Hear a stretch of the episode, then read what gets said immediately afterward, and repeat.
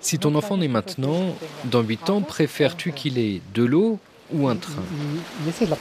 C'est ça la vraie question. Chaque fois que vous verrez un fromage à trous qui est friable facilement, eh bien dites-vous que c'est là où nous sommes. Toute la péninsule du Yucatan est comme cela. Nous vivons sur les rivières souterraines les plus grandes de la planète et nous voulons faire passer un train dessus. RFI. Grand reportage. Le train Maya traversera toute la péninsule du Yucatan, terre des Mayas sur plus d'un millier de kilomètres. Un méga projet qui promet de transformer profondément le sud-est du Mexique. La péninsule offre une nature impressionnante, plages paradisiaques, jungle tropicale, et puis les cénotes, ces puits naturels remplis d'eau douce. Autant de trésors qu'il faut protéger. Alors, autour du chantier, les Mexicains se déchirent pour ou contre. Certains y voient l'espoir d'un progrès, d'autres une immense catastrophe environnementale. Le train Maya, la ligne qui divise le Yucatan, c'est un grand reportage de Gwendolina Duval. Roberto Roro est biologiste et spéléologue à Playa del Carmen sur les Caraïbes. Il est spécialiste des cénotes. Cette caverne commence ici et continue loin par là. On va marcher là, environ 20 mètres, et on va entrer dans l'eau. Depuis un an, il est aussi devenu activiste environnemental en s'opposant au projet du train Maya. Ce jour-là, il emmène des habitants de la région pour découvrir les puits naturels qui donnent sur l'aquifère. Il veut les sensibiliser sur les risques de pollution et de destruction. Il ne faut toucher aucune des concrétions. Elles sont très fragiles et on pourrait les abîmer. On peut s'appuyer sur les murs, mais pas les formations minérales. Obscure et calme, cette grotte qu'on nomme la Dame Blanche abrite une colonie de chauves-souris seulement troublée par les visiteurs.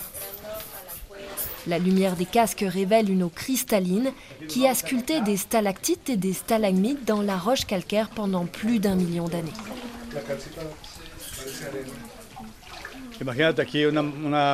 Imagine-toi une machine qui casse le toit, qui amène un pylône, qui arrive à cette eau propre, qui perfore et qui le met à l'intérieur. Quel effet penses-tu que cela va avoir? Quand on fait un trou dans la toiture d'un cénote, on change ses caractéristiques et ça affecte son écosystème qui est fragile et unique au monde. Donc les conséquences sont graves. Et en plus, tous les animaux de la jungle dépendent de cette eau. On a des images où viennent boire des jaguars, des singes araignées, des coatis, des chevreuils, parce qu'ils n'ont pas d'autres endroits pour s'abreuver. Des cénotes comme ceux-ci, il y en a des dizaines de milliers dans toute la péninsule. Les chercheurs ont découvert qu'ils sont reliés entre eux par plusieurs réseaux de fleuves souterrains qui s'étendent dans les profondeurs du sol. Tout est interconnecté dans cette région. Et cet équilibre, on commence à peine à le comprendre, mais déjà on le détruit car le train Maya devrait passer par là. Le plus grand chantier ferroviaire du Mexique a lieu quelques mètres au-dessus de nos têtes. Là, c'est le tracé du train. Il continue par là sur 60 mètres. Sur cette partie, on est juste en dessous du tracé. Là, on est en dessous du futur train Oui, juste en dessous. Et ça continue sur des mètres. C'est immense par là. Christina Nolasco accompagne Roberto et vient souvent dans ces grottes. Elle regrette de voir déjà les dégâts causés par les travaux. Celle-ci était complètement couverte par la végétation. C'était dur de trouver l'entrée et maintenant c'est comme si une météorite était tombée là-haut. C'est tout nu.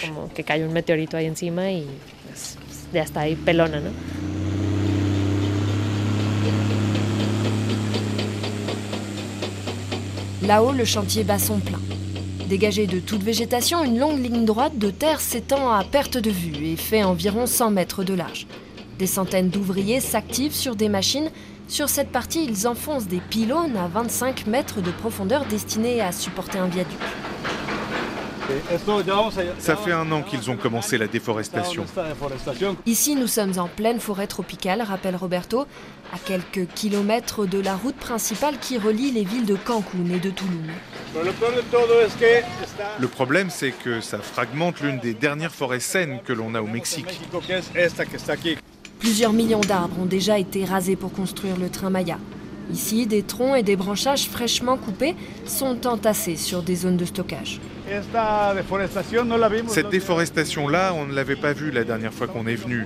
Et on voit beaucoup de zones où ils stockent le matériel. Ils font tout ça en toute impunité et de manière illégale.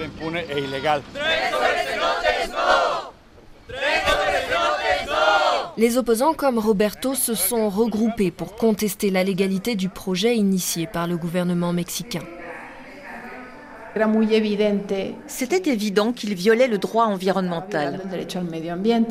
Avec l'aide de l'association Un droit à un environnement sain et l'avocate Antonella Vasquez, un recours en justice a obtenu en 2022 une première suspension des travaux. Cette décision a mis en évidence le défaut d'autorisation du projet pour commencer le chantier et le manque d'études d'impact environnemental. L'impact, ce n'est pas seulement je vais faire un train, mais aussi d'où vient le matériel. Si je l'amène de Veracruz, par où est-ce qu'il va passer? À quelle vitesse? Combien vont peser les wagons? Quel impact vont avoir tous ces pôles de développement et tout ce qu'on construit autour? C'est énorme les études qu'il aurait fallu faire et tout cela aurait dû être fait avant. Il n'y avait aucune étude, aucune autorisation de changement d'utilisation des sols et la loi le dit, si tu enfreins la loi et affectes le terrain, tu ne peux plus le toucher pendant 20 ans. Rien de cela n'a eu d'effet. La suspension des travaux n'aura duré que trois mois. La justice a finalement permis au gouvernement de présenter les études obligatoires plus tard, après la reprise du chantier. Nous les considérons comme illégales, mais le gouvernement a obtenu ces autorisations et à la fin ils ont réussi. Je ne sais pas comment, mais ils ont obtenu que le juge qui avait décidé la suspension pour que s'arrêtent les travaux retire sa décision et qu'il puisse poursuivre le chantier.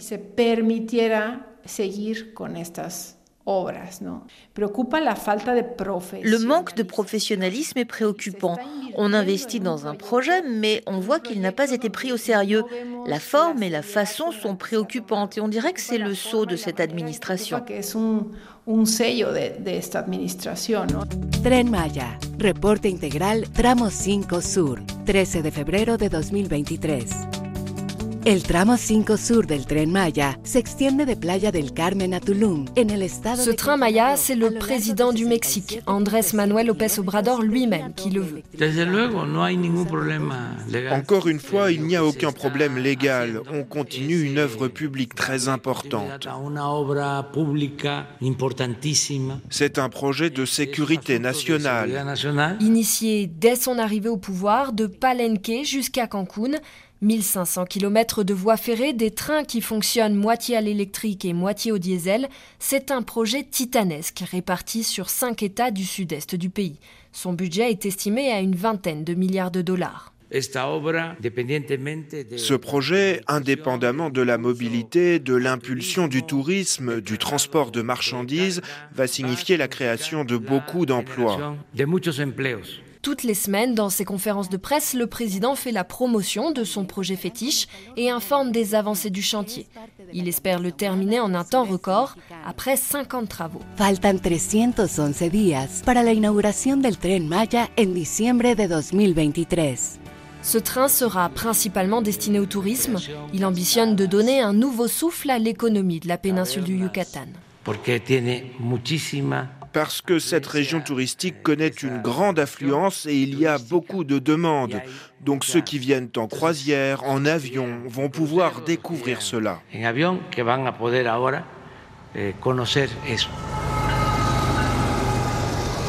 Tout à l'ouest, dans les terres à la base de la péninsule, se trouve Palenque. Située au nord de l'état du Chiapas, la ville sera le point de départ du futur train Maya. Les camions défilent sans arrêt à l'entrée du chantier. En s'enfonçant quelques kilomètres dans la forêt, Palenque abrite l'un des sites archéologiques les plus importants de la culture maya. Ce jour-là, sous la pluie, quelques touristes européens viennent visiter les ruines. Nilo Montero est guide originaire d'ici. Il attend de partir pour la prochaine excursion. Avant, pour venir ici, il n'y avait pas de transport. Et c'était un problème énorme. Mon père me racontait que quand les touristes venaient, ils arrivaient par la voie ferrée. C'était un train de marchandises et ça prenait plusieurs jours. Et ensuite, du village de Palenque, ils venaient à la zone archéologique par un chemin à cheval.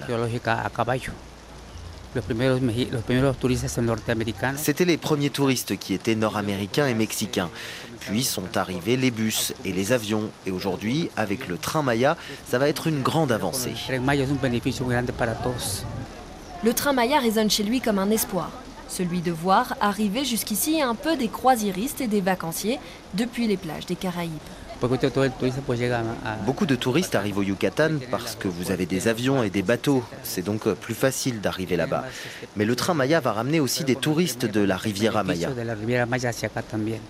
Dans cette zone du Chiapas, l'état le plus pauvre du Mexique, le tourisme est la principale économie. Alors augmenter le flux de visiteurs signifie une promesse de développement pour les habitants. C'est un grand avantage, et pas seulement pour moi, mais pour tous ceux qui vivent du tourisme, pour les restaurants, les artisans, les guides, les vendeurs ambulants. Bien sûr, ici, nous vivons quasi tous du tourisme. On est très content du train Maya et j'espère qu'un jour, moi aussi, à mon tour, je pourrai y monter. L'arrivée prochaine du train Maya annonce un air de changement dans toute la péninsule. Celui-ci souffle sur la ville fortifiée de Campeche. Située sur le golfe, l'effervescence se ressent entre ses murailles. Campeche a beaucoup à offrir. Ce qui se passe, c'est que c'est un trésor caché. Selon Francisco Estrada, le président de l'association des commerçants, la cité souffre de ne pas avoir connu le même développement exponentiel que des grandes villes voisines comme Cancún ou Mérida. L'avantage, c'est qu'on respire la tranquillité, on vit dans la tranquillité, on marche sans aucun problème dans la rue centrale. Cependant, on ne peut pas vivre de la tranquillité. Ce qu'on cherche comme citoyen et comme entrepreneur du secteur touristique, c'est la croissance pour le bien-être de tous les Campechanos. Alors la ville se prépare. Partout dans son centre historique inscrit au patrimoine culturel de l'UNESCO, des panneaux indiquent à vendre et des ouvriers rénovent les façades des bâtiments colorés. Nous faisons des efforts pour nous préparer. Nous sommes à quelques mois de son inauguration et pour cela les gens, le secteur privé se forment et s'adaptent. Il faut comprendre que le projet est fait. Maintenant, il faut en profiter. Mais cette petite révolution qui attend la ville et ses 300 000 habitants est aussi une source d'inquiétude. Le train prévoit de transporter quotidiennement jusqu'à 40 000 passagers et cela, Aïda Amin Casanova ne peut pas l'imaginer. Si ça arrive, nous n'avons pas la capacité pour accueillir cette quantité de touristes. Nous n'avons pas les infrastructures hôtelières, les services, l'eau, l'énergie pour cela. La chercheuse à l'université de Campeche fait partie d'une association de voisins du centre-ville. Elle espère garder un certain contrôle sur l'explosion annoncée de l'activité touristique. Les villes, les milieux urbains et naturels, ils ont leurs propres capacités. Et quand elles sont dépassées, cela génère des dégâts et des détériorations. Donc il faut qu'on se prépare pour pouvoir recevoir qui on veut et réussir à obtenir à la ville que nous voulons, nous les citoyens et pas les touristes, parce que les touristes assurément profiteront de ce que nous aurons construit. C'est un développement abrupt, brutal et sans planification. Personnellement, ça m'inquiète. Pour Maruja del Rio, qui fait aussi partie de l'association, c'est le bon vivre traditionnel des habitants qui est en jeu. Si j'aimerais avoir ma boutique pleine et vendre en dollars, oui, je pense que ça me plairait, mais pas à n'importe quel prix. Originaire de Campeche, elle voue une adoration à sa cité et à son patrimoine. Face au train Maya, cette commerçante et propriétaire de restaurant redoute un développement anarchique dépendant de la seule activité touristique. Le Yucatan avance et avance. Si tu parles à un entrepreneur du Yucatan, il va te conter des merveilles, car il a plus à gagner qu'à perdre. Ici, nous, nous avons un autre sens des valeurs. Ici, la question patrimoniale, notre ville, nos pierres, nos rues, c'est tout. Nous sommes plus campechanos que commerçants, tu comprends?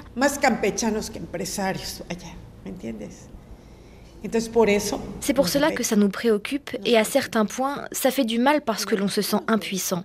On nous dit que nous sommes contre le progrès, mais non, nous sommes contre le progrès désordonné. Depuis des mois, Campeche est l'objet de nombreux investissements immobiliers. La petite ville se transforme et subit la gentrification au risque de perdre l'identité campechana longtemps protégée par l'isolement. Déjà, cette ville n'est plus pour les campechanos. La plus-value et la valeur qu'a gagnée la ville fait que les gens s'en vont.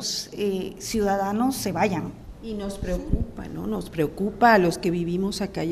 et ça nous préoccupe, nous qui vivons ici. C'est ce que dit Aïda Amin. Les loyers sont chers, dans le centre historique vivent des gens âgés. Les gens viennent avec de l'argent et peuvent louer ces loyers ou acheter ces maisons, mais en même temps, beaucoup ne vont les utiliser que quelques mois dans l'année. Et la population locale se déplace. Elle cesse de se reconnaître entre ces murs, entre ces murailles et sous ce ciel. Ouh, je ne veux pas ça. Oui, no quiero. No quiero. ¿No?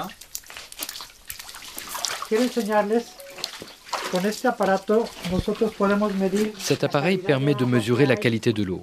Elle est potable. Au cœur d'un autre cénote, près de Playa del Carmen, Guillermo de Cristi vient de récupérer un échantillon à la surface d'une flaque d'eau. Il s'agit en fait d'une partie visible de la nappe phréatique. Cet hydrologue se dit inquiet pour l'avenir de la plus grande réserve d'eau du Mexique. On estime que pour 2030-2035, 2 millions de personnes de plus viendront vivre dans la péninsule du Yucatan, entre Mérida Cancún, Playa del Carmen et Tulum. 2 millions de personnes en plus qui vont demander des services sanitaires, de l'eau. D'où va sortir cette eau? D'ici. Cette partie de la péninsule connaît déjà des problèmes de gestion de l'eau et de pollution à cause de l'urbanisation incontrôlée qu'elle connaît depuis des années. En tant que spécialiste de la qualité de l'eau, Guillermo connaît bien cette problématique, alors il s'oppose au train Maya qui ne ferait qu'empirer la situation. On va avoir un phénomène de stress hydrique. Selon ses explications, l'intensification du tourisme de masse a des airs de bombe à retardement. L'eau de pluie qui tombe sur la péninsule du Yucatan forme une protection d'eau douce, avec une couche d'environ 20 mètres de profondeur en moyenne. En dessous, il y a de l'eau salée parce que l'eau de la mer court des Caraïbes jusqu'au Golfe. Si on commence à déplacer l'eau douce qui est en haut, peu à peu l'eau salée va monter. Si nous extrayons plus d'eau douce, on va arriver à un point où on va finir par extraire de l'eau salée.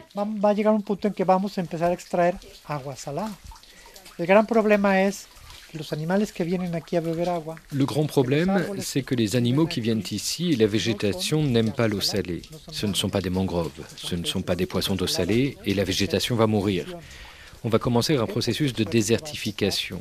C'est le grand danger à moyen terme. Et je parle de 2030-2035. On est à 8 ans de cette échéance. Pour lui, il est temps de remettre en question le modèle du tourisme de masse Privilégier la croissance économique à l'environnement revient à se tirer une balle dans le pied. On est en train d'éliminer notre ressource naturelle, la jungle, qui est ce pourquoi les gens viennent nous rendre visite. Les touristes ne viennent pas pour les hôtels, ils viennent pour cette forêt exubérante, pour l'eau transparente de la mer et la barrière de corail, pour les récifs, pour les cénotes. C'est le plus grand défi à venir pour la péninsule du Yucatan trouver son équilibre avec une économie basée sur le tourisme qui soit viable dans son écosystème si particulier. Pendant ce temps se construit un futur train Maya aux conséquences environnementales et sociales encore inconnues. Le train Maya, la ligne qui divise le Yucatan, un grand reportage de Gwendolina Duval, réalisation Pauline Leduc.